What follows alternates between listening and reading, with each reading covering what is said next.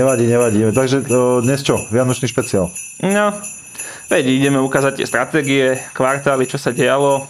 Zase bol problém zaparkovať, tak Pálo zase isto niekde krúži a nevie nájsť miesto. No netuším, kde je. Akože čakám ho a chlapani, kde palí. Ahojte chalani, posiela ma Pali. Čau. Ahoj. Ahoj, Ľudka. No čo ten Bitcoin? Ako sa mu darí? To ťa Pálo poslal? Ho to zaujíma? No Ako tak vždy. hovoril, že toto je tradícia, nechcem to narušiť, tak Ja? Tak mu odkáže 16 800, že má nakupovať. píšem si. A nie je to investičné odporúčanie. Súkromné? Mhm. Účtuješ si? Ja, ja mu pošlom faktúru. Takže vás vítam. Vážení diváci, vítam vás na- pri Vianočnom špeciáli investičných komentárov. Ako ste si všimli, sedím tu s Martinom Kalinom a Ahojte. Adamom Hlinom. Ahoj. Ahoj. Čaute. Tak čo máme dneska na pláne? Dnes v rámci tých Vianoc, a keď je koniec roka, môžeme sa pozrieť na to, ako sa darilo našim, našim stratégiám. Mhm. By som len mohli mrknúť. A darilo sa nám? A, tak no, darilo. Ja si myslím, že v rámci možností a v rámci toho, čo sa dialo na trhoch, tak sa nám aj celkom môžeme pochváliť niektorými vecami, že aj darilo. A, ako viete, tak máme 5 stratégií, od tých konzervatívnejších až po tie dynamické stratégie. Plus v tomto roku sme spustili jednu rentovú stratégiu a paradoxne najmenej sa darilo tým konzervatívnejším a najviac tým dynamickým. To bolo spôsobené tým, že nás nepodržali tento rok dlhopisy. A tak zase, ešte sa k tomu možno aj dostaneme, ale toto vlastne bol jeden z najhorších rokov pre dlhopisy. Najväčší výpredaj v histórii a dokonca za posledných 100 rokov to bol že úplne najhorší rok pre našu, napríklad našu vyloženú stratégiu, ktorú máme. Áno, no tak vyvážená stratégia za posledný rok, myslím tým od o, novembra minulého roka do novembra tohto roka. Do konca novembra tohto roka urobila minus 19%, čiže naozaj to, to čo hovorí Adam, sa tam prejavilo. A ono je to spôsobené tým, že my o, preferujeme a fungujeme na o, pasívnom investovaní, čiže my nerobíme tam nejaké predaje, nákupy. Koniec koncov, keď pôjdeme ďalej, prídeme možno na to, že aj dobre, lebo by sme tam mohli veľa vecí pokaziť, ako aj iní správcovia tam veľa vecí pokazili v tomto roku. Takže tá, vyvážená, keď som ju už spomenul, to je ten stred tých našich stratégií, tak tá bola minus 19%, čo je ako nie úplne veľmi dobré číslo, ale stále sa treba pozerať na tie dlhšie horizonty. Za mňa to je práve že super číslo, lebo Na nákup. za posledných 100 rokov si nemal nikdy väčšiu zľavu v úvodzovkách. To je pravda, to je pravda. A na druhej strane ale aj to, aj to investovanie nie je to o jednom roku. Takže keď sa pozrieme na výkonnosť za posledných 5 rokov, tak aj vyvážená stratégia má niekde tesne pod 4% ročne. Hej, čiže tí klienti, ktorí sú nej trošku dlhšie, tak sú stále v pluse. Hej, to, že ten posledný rok bol zlý, o, neznamená, že tá stratégia je úplne zlá. Ona bola fajn, o, ako tento rok nevyšiel. Keď ináč hovoríš o tom, že investovanie do jedného roka, už neviem, kde som to čítal, ale bolo tam napísané, teraz budem citovať, že keď chceš investovať do jedného roka, tak si kúp knihu. Do vzdelania. No, to do vzdelania, že nemá zmysel kupovať hoci čo iné. Môže byť. A aby sme sa posunuli teda ďalej, tak to je ten stred, tá vyvážená, najkonzervatívnejšia stratégia, tá mala za posledný rok výkonnosť minus 13%, čo je o, to, o čo si lepšie ako tá, ako tá vyvážená. Za 5 rokov stále je v pluse niekde okolo 1% ročne. No a na druhej strane zase dynamická stratégia, paradoxne dynamická stratégia v takom roku, keď všetko padalo, má, o, urobila stratu za posledný rok 2,64%, čiže sa držala úplne najlepšie. Za posledných 5 rokov ešte stále je v pluse 18% ročne, čo je úplne super. Aj napriek tomu, že tento rok je taký, aký je. To je zase spôsobené tou tým zložením tej stratégie, že sú tam vybrané fondy, ktoré síce sú dynamické, ale tento rok boli, povedal by som, že v kurze. Boli konzervatívne. Boli konzervatívne.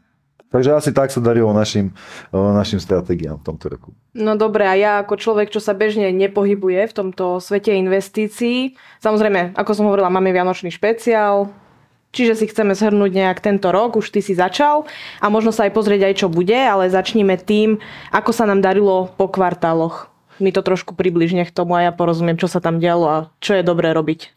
No všetko zlé začalo hneď na začiatku roka, asi tak by som to povedal. No, respektíve, pokiaľ sa bavíme len o tých ekonomických veciach, tak inflácia nám začala rásť už v Lani. Už minulý rok.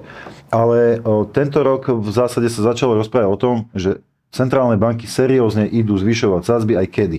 Hej, priebehu minulého roka sa o tom uvažovalo, že možno v júni, to sme hovorili ešte v januári v tom, v tom novoročnom našom vývesičných komentároch novoročných sme hovorili, že možno v júni, možno skôr uvidíme, ale reálne na začiatku roka už aj Fed začal rozprávať, že to prvé zvýšenie sádzie príde asi v marci a ono v marci nakoniec aj prišlo. Čo bolo ale ešte pred tým zvýšením sadzieb, tak bola úplne bezpred, bezprecedentná vec v Európe a síce vojna už od januára, už, konca, už od konca minulého roka v zásade Rusi sústredovali tie vojska okolo Ukrajiny, ale stále tvrdili, že to je len nejaké cvičenie. Mnoho aj politikov, aj strategov, aj analytikov tomu neverilo, že naozaj napadnú Ukrajinu, ale vo februári sa to stalo. Tak v podstate nikto nečakal, že sa ľudia nepoučia z minulosti, z tých dvoch ďalších vojen. Konec koncov, áno. A čo, čo to spôsobilo na tom investičnom poli, keď to tak poviem? Začali samozrejme padať dole akcie, ale čo, čo išlo hore boli komodity. Lebo takisto Rusko, ako aj, ako aj Ukrajina sú veľkí exportéry či už poľnohospodárských plodín alebo nerastných súrovín. Takže všetky tieto komodity išli hore, tak išlo, takisto išla hore ropa, ľudia sa báli, takže skupovali zlato, aj inštitúcie skupovali zlato, išlo hore zlato. To mimochodom v marci dosiahlo tohto ročný vrchol, a potom začalo trošku klesať. Ako sme spomínali, Centrálna banka, Americká centrálna banka v marci zvýšila sadzby na 0,5%. Európska centrálna banka, tá, tá sa len začala ako keby rozkúkávať, že sa niečo deje a že inflácia ide hore, že možno s tým bude treba niečo robiť. Takže Európska centrálna banka stále tak akože tápala, to prišlo až potom neskôr. No a ešte, ešte v rámci tých investícií Rusi a ruské, centrál, ruské banky boli odstrihnuté od SWIFTu, od toho medzinárodného, vlastne medzinárodnej výmeny, alebo či už informácií peňazí. No a prestalo sa obchodovať s ruskými akciami. To bolo pre niektorých veľký šok. A do, dokonca... Ďalší veľký šok prišiel. Veľa ľudí no veľa, nepoviem veľa, ale niekoľko ľudí mi písalo, že čo to má byť, vlastne, že čo sa stalo na Rusku, že s ruskými akciami alebo indexami, minulý mesiac to bolo november, že nič sa tam nedialo, zrazu majú minus 70%, že aká správa, hovorím, že aká správa, konečne vám to povolili, že to môžete predať. No, no jasné, tak No, ale tam si sa ani ku peniazom nedostal, nedostal ak si to mal nakúpené. No jasne, nedostal si, sa, nedostal si sa, keď si mal dokonca aj ruble niekde v bankách kúpené, tak ešte ti niektoré banky zo začiatku dovolili ich predať, vymeniť za eurá, potom už ani to nie, hej, alebo nákupy už absolútne nedovoľovali, a, ale Rusi napríklad dovoľovali, dovolili obchodovať s akciami na moskovskej burze, mohla si, mohla si si nakúpiť ale už predať mu v tom čase. Čiže dali sa kupovať e, ruské akcie na burze Moskvy, ale nedali sa predávať. Takže toto všetko, proste ten chaos, ktorý sa vytvoril okolo, jedna vec a inflácia, druhá vec samozrejme tá vojna, komodity, plodiny a všetko, spôsobilo to, že napríklad americké akcie za prvý kvartál klesli o 5,5%, dlhopisy padali niekde tiež zhruba 5,5%, ale darilo sa zlatu, ktoré narástlo v prvom kvartáli zhruba 7,6% a veľmi sa darilo rope. No, lebo... Prečo myslíš v úvodzovkách? Lebo náraz je tam 32%, ale keď v úvodzovkách sa darí rope, tak my všetci platíme potom viac za tankovanie. Aha, tak, a to no, je pre ekonomiku zlé. Takže... No, tak pre nás to nebolo úplne OK, ale rope sa darilo v tom momente. Hej, takže keď si mal, tí, tí, čo možno mali predtým zainvestované do ropy, tak tí v tom, za prvý kvartál vlastne ropa išla hore zhruba o 30%. Čiže keď si to tak shrniem, tak ten prvý kvartál za veľa nestal, ale keby som sa bola zobudila na začiatku v tom investovaní a investovala do komodít, tak teraz by som bola šťastný človek. No, no bola by si šťastná na konci prvého kvartálu. Lebo Iba potom, potom sa to začalo otáčať. otáčať hej? Ja tu mám ešte takú poznámku. Ja som si nachystal, že vlastne pšenica, konkrétne pšenica, lebo vlastne Ukrajina je najväčší vývozca pšenice ako mm. takej. To je ich najviac vyvážená komodita a oni zásobujú veľké množstvo, aj, aj neviem teraz koľko presne, ale značnú časť Európy zásobuje práve Ukrajina a vlastne cena pšenice od 17.2. do 8.3. narastla o 75%. A e, áno, dal sa na tom zarobiť, len e, treba si uvedomiť, že komodity rastlo vtedy, keď je problém. A potom je tá otázka, že či ja idem v úvodzovkách investovať do toho, že ľudia sa budú mať zle. Že či je naozaj toto to, čo chcem robiť, lebo napríklad ja to robiť nechcem, takže ja to nerobím. Je skôr také morálne a, hľadisko. Aj morálne hľadisko, ale naozaj tie komodity vždy rastú vtedy, keď je problém. Lebo logicky, keď je niečoho menej, tak proste väč- je, a, dopy, a dopyt zostáva, že stále nás je na svete 7,3 miliardy, tak proste nie, bohužiaľ všetci to budú môcť dovoliť, tým pádom to bude drahšie. A kúpia si to len tí, čo na to budú mať peniaze. Áno, ako mnoho, mnoho napríklad správcov o, neobchoduje komodity alebo tieto poľnohospodárske plodiny, ceny, lebo oni vyslovene hovoria, že obchod s potravinami mm-hmm. je vyslovene obchod s hladom. Hej? Takže niektorí naozaj dávajú od toho ruky preč, potom sú samozrejme takí, čo to obchodujú vo veľkom. No a áno, bola by si zarobila, ale musela by si tam byť predtým rastom. tak. Takže predtým, ako sa niečo udialo, si to musela mať nakúpené a keď si sa možno predtým pozerala aj na niektoré komodity iné ako pšenicu, že skôr o, sa tak potácali, tak nemala si veľa dôvodov, hej? A potom prišiel problém, ako Adam hovorí, a vyskočili hore ceny komodít. No, tak to bol, No. to bol ten prvý kvartál. No, potom sme sa vlastne prehúpli do toho druhého, kde viac menej všetko toto, čo bolo, tak, tak pokračovalo. Tam naozaj, hlavne na európskej burze, cena, cena hlavne plynu, vykurovanie, už sa vtedy začalo rozprávať o tom, že koľko sa bude platiť. Už išli pomaly do, do oblakov niektoré tie, tie ceny, nejdem hovoriť, že presne koľko, lebo tam tie nárasty neboli v percentách, ale desiatkách až stovkách percent, že v rámci týždňov. Čiže toto sa tam udialo, ale zmenila sa hra na poli v Amerike alebo celkovo v investovaní, že čakalo sa na to, čo bude vlastne robiť centrálna banka. A paradoxne, taká tá základná logika hovorí, že keď sa ekonomike darí, tak že akcie rastú. Len no, teraz tým, že sa hralo na to, že sa budú zvyšovať sadzby a stále tá hra sa robí doteraz, možno to bude trvať ešte pol roka, rok, uvidíme, tak e, vždy, keď vyjdú nejaké dobré ekonomické dáta, tak akcie padajú. Pretože to signali, signal, signalizovalo, že ekonomike sa darí, Fed môže ešte zvyšovať sadzby, tým pádom znova pôjdu akcie dole. Takže pre veľa ľudí to bolo také nepochopiteľné, že prečo keď vychádzajú dobré dáta, tak oni vlastne prerábajú na tých akciách. Ale bolo to hlavne kvôli tomuto. A o tomto vlastne bol viac celý ten, celý ten druhý kvartál, a tam sa akože nejaké nič v zásade neudialo. Vlastne S&P 500 pokračoval v tom poklese, tam spravil nejakých minus 16,5% a dlhopisy zlato minus 5 a ro- ropa. Ropa tam mala taký ten najväčší pík, ono akože keby sme zobrali len celý kvartál, tak to bolo že plus 5%, lenže tam bol reálne nárast asi 45-50% do, do polovičky druhého kvartálu a potom sa to vrátilo naspäť. Ale tak ropa stále je zelená, stále je v dobrých číslach, čiže ešte stále by som bola OK aj v tom druhom kvartáli. Keď si porovnám čísla, tak áno, stále by si bola plus nejakých 25%. Áno. No to neznie úplne zle. Musela si ju kúpiť ešte predtým, ako začala rásť. Lebo nám sa stalo, aj ľudia mi volali, že prečo napríklad my, že nepropagujeme viacej ropu, ale volali mi vo februári, No. keď tá ropa už naozaj bola hore. A keď bola už by drahá. Presne. Vo februári, v marci, keď ten konflikt už prebiehal, ropa už bola drahá, vtedy bolo neskoro nastúpať do toho vlaku. A ako, ako aj teraz sme povedali, že za prvý kvartál zhruba 32%, za druhý niekde okolo 4,5%, čiže už aj ten rast ako keby sa, sa zastavoval. No a následne potom prišli, prišiel úplný, o, úplný obrad aj v ďalších kvartáloch. Takže tam už by som nebola šťastná v treťom kvartáli. Potom by si už nebola šťastná, lebo tretí kvartál a samostatný kvartál ropa skončila minus 26,7 alebo 27%, čiže tam by si už tú otočku cítila, že to padá dole.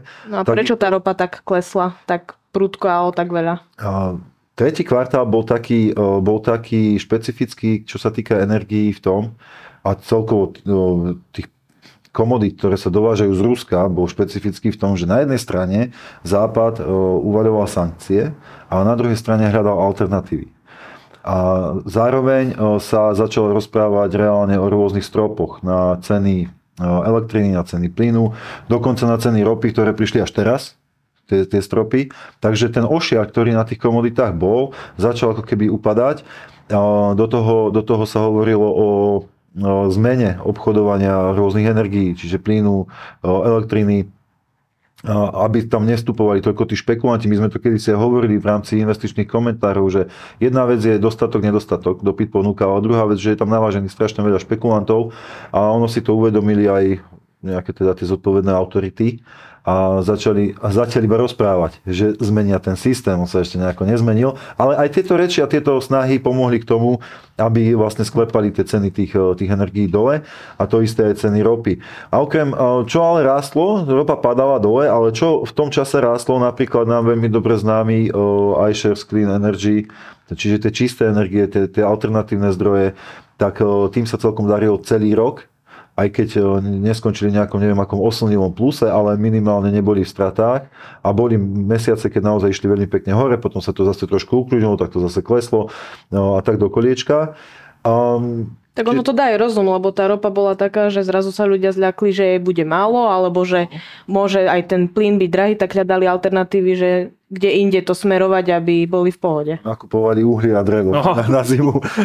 Napríklad. A šlo hore aj palivové drevo. Akože dosť, Akcia spôsobí stále nejakú reakciu, dosť takže... výrazne. Áno, ale toto sa bavíme skôr o tom o, takom inštitucionálnom hľadaní, veľkom proste masívnom hľadaní. Nie, že ja som si rozhodol sa, že si teda o, oprášim krp a, a idem, idem v ňom kuriť alebo pec na tuhé palivo, ale skôr išlo o to, že naozaj o, začalo sa na úrovni vlád a štátov rozprávať o tom, že treba hľadať, ale reálne treba hľadať alternatívne zdroje. No a čo sa potom reálne stalo? Mne to prišlo až vtipné, že vlastne všetky tie debaty boli o tom, že aj hlavne v Nemecku, že bude tuhá zima a proste akože niektorí už budeme kúriť iba v nejakých intervaloch a vtedy sa bude pracovať a takto a takto.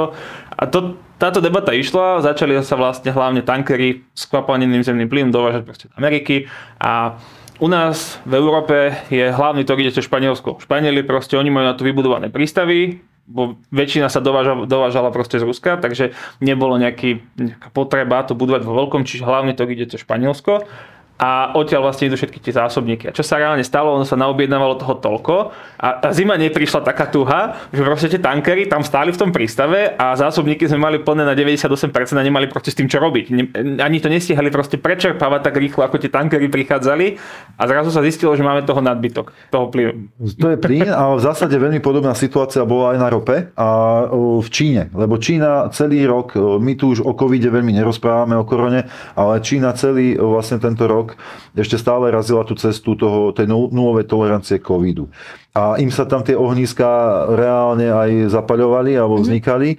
No a, Číňa, a tým pádom oni keď zatvoria jedno mesto, tak to je pár miliónov väčšinou.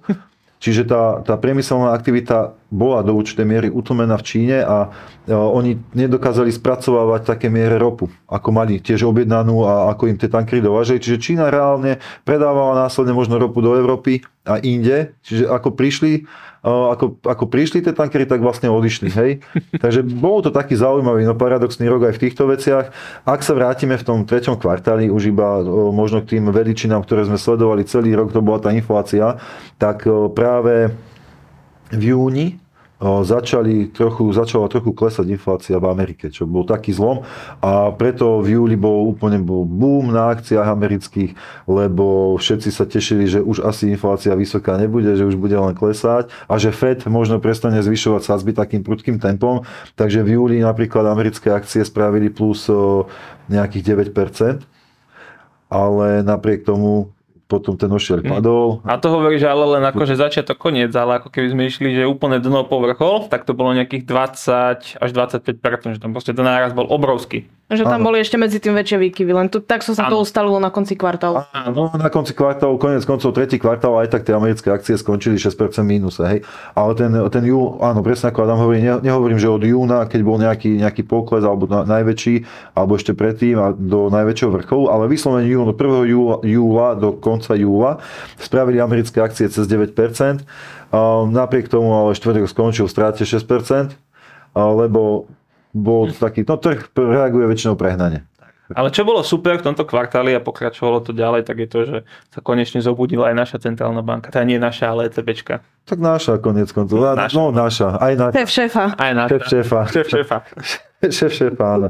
A ECBčka zdvihla o, konečne sádzby nad nulu. Dovtedy ich držala vlastne v zápore a Dovtedy neexistovala. Tak, dovtedy- žiadna, ako mali, žiadna tak- sadzba. mm, dovtedy bola nulová úroková sadzba, respektíve keď si si ukladal kolaterály do ECBčky, tak si za ne platil banky, čiže bola záporná, potom sa dostala na 0,5%. Američania v tom čase už boli na 2,5%, preto možno aj sa im začalo dariť krotiť trošku tú infláciu a v Európe vlastne až teraz v novembri prvýkrát klesla inflácia v tomto roku. Ono problém je hlavne v tom, že Amerika ako taká je to proste, každý štát je samostatný, ale sú federácie, majú rovnakú kultúru, rovnaké zvyky. My, bohužiaľ, akože snažíme sa to nejako spájať, ale nikdy, akože nech sa mi nikto nenahnevá, ale proste môžeme si predsa porovnať pracovitosť napríklad Taliana, Španiela s nejakým Nemcom, alebo proste s, tak, s, s, inou úplne iná kultúra. Hej, že neviem si predstaviť Nemca, že sa proste len tak na obec zdvihne, že on sa ide najesť, Má- má, má, na salame a má siestu. A to je jedna vec a druhá vec je v rámci Európy, no, človek by ani neveril, ale naozaj aj tie banky majú problém, alebo krajiny majú problém pri zavádzaní niektorých opatrení Mm. v jazykovej bariére. Vyslovene, lebo vieš, kým to potrebuješ o- z oficiálne nejaké angličtiny preložiť do španielčiny, do slovenčiny, do češtiny, to všetko musia prekladať nejaké autority uznané, to všetko trvá. A ja keď som aj o, pracoval ešte v banke, ale keď sme sa bavili o tom bankovom systéme v rámci Európy, to je banka, ktorá má tiež vo viacerých krajinách, tak oni hovoria, áno, my si musíme spraviť pilot niekde, ale následne, kým to my iba, iba poprekladáme do všetkých tých jazykov, tie internet bankingy, tie mutácie urobíme, všetky tie veci, to proste strašne dlho trvá. Takže to je ďalší rozdiel oproti tej Amerike, kde máš jeden, jeden jazyk, jazyk, no. Takže potom tu to tak aj vyzeralo, že balkánske krajiny inflácia do dnešného dňa cez 20%. No jasné. Úplná parada. Potom asi najho, ďalšie najhoršie je na to Maďarsko, ak sa nemýlim, tí majú tiež cez Jo, ty- 15. Tí majú dosť vysokú, aj Česi majú 15%, Turci majú 70%. Hm. Čiže tretí kvartál nám tiež neskončil nejako slávne, dokonca nám už padali aj tie komodity. Čiže ropa ešte raz minus vyše 26%, za tretí kvartál zlato minus 8%, takže už by si nebola úplne v pohode ani v tej rope, ani v tom zlate. No na rope by si bola aspoň už na nule. No vynikajúco, tak akože aj to je číslo. A tak nebola by si v strate, ale ako nepotešil by ťa potom ďalší kvartál a smerovanie, ktoré ide ďalej. No tak mi povedz, čo ďalej? Ešte čo môže byť horšie ako minus skoro 27% na rope? A tak ty si vlastne začala si na, uh, na ty si tak začala, že si bola za povedzme 3-4 mesiace plus 100% a keby si to nechala tak, že by si to nevytiahla tie peniaze odtiaľ von, tak na konci tretieho kvartála by si bola už vlastne na nule. Takže niekto, kto by si povedal presne, keď nám ľudia, ľudia písali, volali, že prečo nedám aj ropu a ropa bola 120, tak paráda teraz by boli vlastne 50% v mínuse. Hm? Takmer. Aj nie je úplne presne 50, ale ideme možno, ako sú také predikcie, že ropa môže ísť na 64 a potom následne na 40. Je to možné. Mhm. Ťažko, ťažko, ako nie som ja nejaký OPEC špecialista, ale vyzerá to tak, že, a, že to tak bude a vlastne tento kvartál tomu nasvedčuje, že ten pokles vlastne pokračuje. Zatiaľ, keď sa o tom bavíme, tak tento kvartál ropa spravila minus 10%, takže už by si bola vlastne v mínuse. A čo je super, keď sa vrátime aj k tej inflácii, tak ECBčka teda pokračovala ďalej v tom zvyšovaní, zdvihla to až na 2% v novembri, aktuálne máme 2,5 sa mi zdá, aby som sa bol presný. Takže spravili to tak nárazovo, ale ináč, ja som to už dávnejšie počul, ešte keď som sa venoval monetárnej politike a ono, je to, očividne je to pravda, že proste čo spraví Amerika, tak my to urobíme za nejaký čas neskôr. Presne to isté, čo spravia oni. Čo sa týka nejakej menovej politiky a týchto rozhodovaní o tom, že čo ako, ako pôjde. Takže toto bolo tam. Fed no, naďalej zvyšovala sadzby, ale už konečne prišla dezinflácia, čiže znižovanie, znižovanie pomalenie rastu inflácie, čiže už tie nárasty neboli také veľké, dokonca už začala chvíľku aj klesať, preto sme mohli vidieť mierny nárast, ktorý keď sa na to pozrieme, tak S&P 500 od 3.10., vlastne tým, že to natáčame ešte pred koncom roka, tak do, do 6.12. som to nachystal, tak plus 10%, dlhopisy plus 2%, zlato plus 7% a už tá spomínaná ro- ropa minus 8,5%. Čo je super, pretože ako som na začiatku hovoril, komodity rastú len vtedy, keď je problém. Takže tým, že ceny komodít klesajú, ľudia zase viac budú cestovať, bude sa spotrebovať a vlastne naštartuje to viac tú ekonomiku ako takú. Takže štvrtý kvartál je taký, ja by som tak povedal, že možno ešte príde nejaká vianočná rally, väčšinou to býva tzv. Santa Claus rally, ktorá proste prichádza naozaj medzi tým obdobím sviatkov, lebo veľké firmy si potrebujú proste doplniť portfólia, aby im to na základe ročných, ročných bás sedelo a väčšinou vtedy sa proste len, len nakupuje, aby to všetko sedelo a potom idú všetci domov a majú kľud.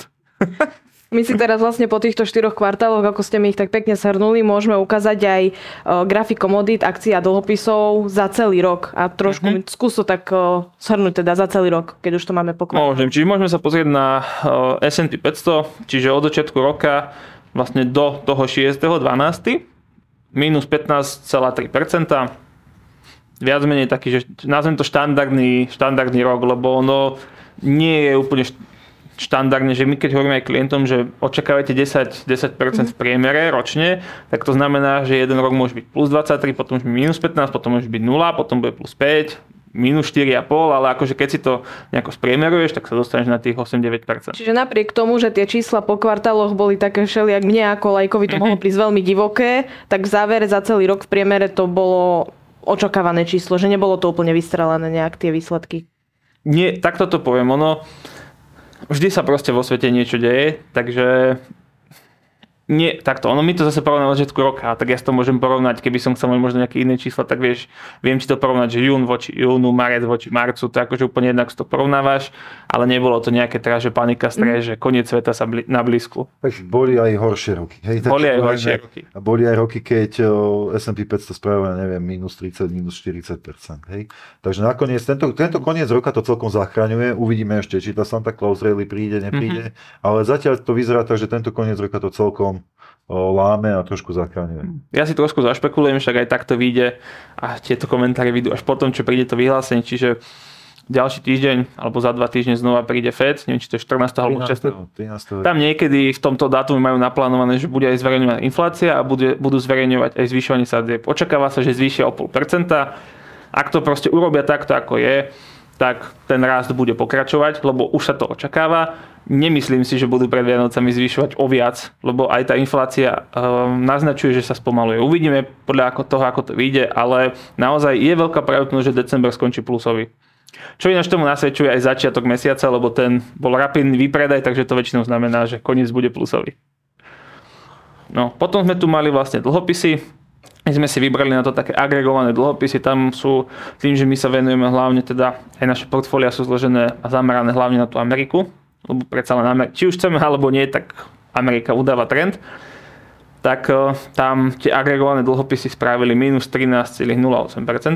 Čiže aj keď sa to možno niekomu nemusí zdať, tak je tu vidno, že tie dlhopisy sú menej v úvodzovkách, že sú konzervatívnejšie ako tie akcie, lebo ten prepad tam bol menší. Ak, ak môžem, ja by som iba to agregované znamená, že je to ako keby kôž. Mhm. Mm-hmm. Čiže sú tam aj tie o, kratšie splatnosti, dlhšie splatnosti. Jednoducho tak, ako sú zhruba vydávané v obehu, tak tak nejako No. sú navážené v tomto, v tomto indexe. Hej, takže taký sme brali, že nie len krátke, nie len dlhé, ale proste všetko, čo sa v Priemer. tej Amerike. Mhm. A tam sú dokonca aj korporátne dlhopisy, aj tzv. municipal bonds, čiže to sú vlastne dlhopisy, ktoré vydávajú buď, buď mesta, samozprávy, alebo naozaj ten najširší index, čo sa dal, sme zobrali. Zlato minus 3%, čiže na zlate viac menej nič. A, Obľúbená ropa. a ropa minus 3. Ropa minus 3, tak vidíš. Celkom by si bola ešte OK. Ako veľmi by si sa tešila v priebehu roka, že zarábaš a potom by si sa Menej tešila. menej tešila. Ale tešila by sa, že neprerábaš až tak veľa. K 6.12. uvidíme. Čiže to 12, lenže hovorím, je predpoklad, že ropa pôjde ešte dole, takže potom si to vyhodnotíme. Už, už v januári. Už v januári, keď to vyjde presne za celý rok.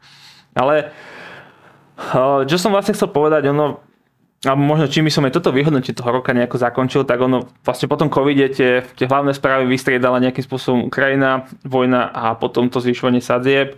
Ako tento rok rovnako ako každý v histórii bol plný rôznych správ, nejakého diania, ako nežijeme na nejakej pustej planete, kde sa, kde sa nič nedeje. A je nás tu viac ako 7 miliard a som si pozrel, že aktuálne 195 uznávaných e, štátov. Môže ich byť samozrejme viac, lebo ex- viem, že existuje dokonca aj spolok neuznaných krajín sveta a chodia hrávať futbal spolu, akože tam sa vítajú. Ale čo chcem povedať, že keby len v každej z jednej z týchto krajín existoval jeden človek, tak vlastne máme 2,59 x 10 na 363 možnosti, ako títo ľudia vedia spolu interagovať. Aký dobrý si v matematike? Prečo? No, či máš aj výsledok?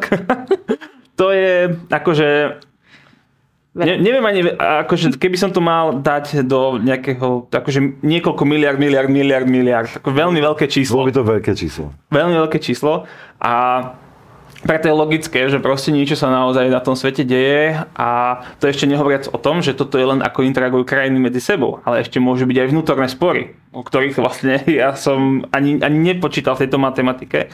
A Čiže keby sme naozaj mali čakať na nejaký rok, kedy sa nič nedieje a všetko je úplne super pohode, úžasné, geniálne, tak eh, sedíme na hromade grošov doma v pivnici, lebo proste nič by sme nezainvestovali nikdy. A čiže napríklad ako je Warren Buffett hovorí, Buffett hovorí, že buďte opatrní, keď sú všetci okolo chamtiví, aj čo sme videli minulý rok, všetci proste iba kúpať, kúpať akcie do neba, Tesla, Netflix, neviem čo do neba. Tento rok sa ukázalo, že nie. Ale zase naopak, buďte chamtiví, keď sú všetci okolo vás opatrní. To je napríklad teraz. Takže ja možno za seba poviem, Maťo, povedz aj ty, čiže ja aj moji klienti sme to využili a teraz je otázka, že či to ste to využili aj vy. A ty? Využil si to? Využil, využil, jasné, ja som v priebehu roka nakupoval a myslím si, že som dobre urobil a každý, kto nakupoval a kto nás možno poslúchol, keď sme hovorili aj pri, tých, pri týchto našich reláciách, že nakupovať sa teraz oplatí, lebo je to so zľavou, tak verím, že bude nakoniec, na konci dňa bude rád. Hej. A ako hovoríme stále, to pasívne investovanie alebo celkovo investovanie o dlhších horizontoch. Takže keď niekto je po pol roku v strate, ešte to nie je žiadna tragédia, lebo ten horizont väčšinou na akciách hlavne to býva niekoľko rokov. Takže tam určite bude na konci rád. A na druhej strane tí, čo možno sporia, no, naše, väčšina našich klientov sporí, tak tí na tom nie sú tak strašne, ako, ako sa to môže zdať. Takže pozreli sme sa na čísla, ako to bolo po kvartáloch, e, pozreli sme sa na nejaké celkové alebo priemerné čísla za celý rok. E, ako to teda vyzerá u našich, vašich klientov? Je lepšie, keď investujú pravidelne, e, napríklad každý mesiac, alebo či je lepšie, keď investujú všetko naraz na začiatku? Ja som pozrel, ako by to vyzeralo, keby klienti investovali do amerického akciového indexu S&P 500, do tých 500 najväčších amerických firiem, pravidelne každý mesiac a 12 krát, hej, 12 mesiacov ako by keby investovali, čiže od, od 15.12.2021 a posledná investícia bola 15.11.2021, mm-hmm. 15.12. totiž to ešte nebolo, lebo my natáčame skôr. Takže do 15.11.2022, pardon, mm-hmm. po 100 eur, tak takýto klient by zainvestoval dokopy 1200 eur, 12 krát 100 a aktuálna hodnota, alebo teda hodnota k tomu, k tomu 6.12. by bola mínus 42,23 eur. Tá aktuálna hodnota by bola 1157,77, čiže by bol v strate asi 40 eur, čo na percenta je asi 3,5%. Čiže nebol by v strate 15%, ako sme hovorili, že ten S&P 500 skončil minus 15%, on by bol v strate zhruba 3,5%. Takže tu sa to oplatilo viac pravidelne. V zásade áno. Toto bol rok, keď sa to oplatilo pravidelne, pretože pri tej jednorázovke by to bolo práve tých 15,25% pri tom, pri tom dátume, takže tam by sa to neoplatilo. Aj keď väčšinu času a väčšinu rokov tie trhy rastú a vtedy sa neoplatí vyčkávať s jednorázovkou. Ale práve v takýchto rokoch, keď klesajú, tak je lepšie investovať pravidelne. Hej? Takže tento rok by to vyšlo takto. Ale keby sme mali kryštálovú guľu a vedeli to dopredu, tak, tak to, to robí inakšie. To by každý vedel, ako investovať. Presne tak, takže... No v tomto roku som počula teda veľmi veľa minusových čísel. Celé to znelo tak, že už mám aj obavy o tú svoju ropu, ale čo vás pozitívne prekvapilo v tomto roku? Nech nie sme len pri tých negatívnych veciach. Že sa ECBčka zobudila, to prekvapilo mňa, lebo úprimne čakal som, že proste budú tú politiku ťahať minimálne do konca tohto roka, ale fakt ma príjemne prekvapilo, že, zač- že už sme na 2,5 no, no naozaj, lebo tak e, z niečoho oni fungujú. Tiež akože berú celkom dosť slušné peniaze za to, že by mohli niečo robiť. Ale tak oni sú príliš opatrení, to je pravda, a to im mnohí vyčítajú, že sú príliš opatrení a samozrejme, že tam tá politika vstupuje. A, ale mňa, mňa, je to podobné, čo mňa po, pozitívne by som povedal prekvapilo alebo možno potešilo v tomto roku. Opäť asi tá politika, ono to samozrejme má presah aj do tých investícií. Mňa celkom potešilo tá nejaká jednota. Hej. Po, po, tom, po tom napadnutí tej Ukrajiny tým Ruskom sa v zásade ten západný svet, tie európske krajiny dali dokopy. Že keď máme pocit niekedy aj na tých sociálnych sieťach, že aké je to rozbité tá spoločnosť, že proste všetci proti všetkým, tak tu naozaj ukázala aj Európa, aj ostatné krajiny, že e, vedia stať e, bok po boku, povedzme to tak, vedia pomôcť a tým pádom zafungovali aj tie stropy možno na energie, že zatiaľ nemrzneme. Uvidíme, uvidíme ako ďalej, lebo je koniec roka. Drevo máš nakúpené? No, drevo ne, nemám nakúpené, ale je koniec roka a začínajú nám zase rásť ceny aj plynu, aj elektriny. Ale to je normálne, to je sezónna vec. Je sezónna vec, presne tak. Mnohí sa začali už zase teraz šalieť, že to bude zase strašne drahé, ale uvidíme. Uvidíme, zatiaľ tie spoločné postupy fungujú a myslím si, že to pomáha aj nám, konec koncov na Slovensku, lebo máme infláciu, povedzme dobre 14%, ale Maďari majú koľko, hej, a Poliaci majú oveľa vyššiu a tak ďalej. Takže nám tá Európa v, tomto, v týchto krízových rokoch myslím si, že pomáha. A tu nás sa to prejavilo, takže to bola pre mňa taká, taká fajn také, také ponaučenie. No, nám hlavne v tomto euro dosť pomáha. Proste v tej jednotnej, ani, nie, ani nie eurozóna, pardon, ani nie Európska únia ako taká, ale hlavne tá eurozóna, že máme silnú menu, lebo ďal, ďalšia dôležitá vec je tá, že nejdem žiadno komentovať, čo sa deje na našej politickej scéne, každý si to vie vyhodnotiť sám. To by bolo na ďalší podcast. To by bolo na niekoľko podcastov. Uh, mne je v princípe jedno, či tam je pravica, ľavica, ale ono by to nejako malo vyzerať aj tie diskusie a vlastne malo by to mať nejaký koncept a to viem, vidíme aj na našich dlhopisoch slovenských, že proste ten výnos brutálne tam rastol, čo je samozrejme spojené aj s infláciou, ale hlavne tým, ako sa tam oni stále dohadujú, naťahujú a zase ľudia v okolí to vnímajú, teraz nemyslím ako na ako bežných ľudí, ale investori, Investori. kupujú reálne tie dlhopisy. A keď vidí, že krajina tam robí takéto takéto blbosti, že proste nevie sa tam na politickej scéne ani dohodnúť, čo vlastne idú robiť a neidú, tak uh, potom oni povedia, dobre, akože my tie peniaze požičiame, ale nie za 1%, ale za 3, lebo proste ste tam s prepačením idioti. Ako myslím to úplne akože na, na, vážne, že to je takto. Čiže my vám môžeme vlastne ďakovať, lebo keby, ako ďakovať tomu, že sme v eurozóne a máme to euro, lebo naozaj mohol by byť veľký problém, aj nehnuteľnosti mohli by zažiť obrovský pád kvôli tomu, že by zrazu náš verejný dlh bol veľmi drahý, ako mohlo to byť veľmi zle. Takže ja sa len pripájam k Matejovi, že som rád, že, že aj keď ECBčka nič nerobí a na ňu pindám, tak aj tak som rád, že tam patríme. Takýchto rokoch nám to pomáha. A zase eurofondy a všetky projekty, ktoré tu sú, takže on to je super. Super, tak ja si myslím, že sme to celkom pekne vyčerpali túto tému. Vy ste mi fakt urobili pekný prierez týmto rokom v tom svete investícií. Ja len pripomeniem, že tento diel, ako aj ďalšie iné si viete pozrieť na Spotify, Apple Podcast alebo aj na ďalších iných obľúbených platformách. Chlapci, mne bolo veľkou cťou, že som tu mohla s vami byť v tomto špeciáli. Vďaka Bohu to nebol Pali teda, že som mohla prísť ja. Však konečne tu je niekto, kto vyzerá pekne. Oh, To vystrihneme. Nie, nie, to tam necháme. Nechám. Značne to nechajte, ja si to chcem vypočuť ešte raz. Veľmi pekne ďakujem a teším sa na ďalšie vaše číslo. Ďakujeme aj my. Ďakujeme, ahoj. Ahoj. Ahojte.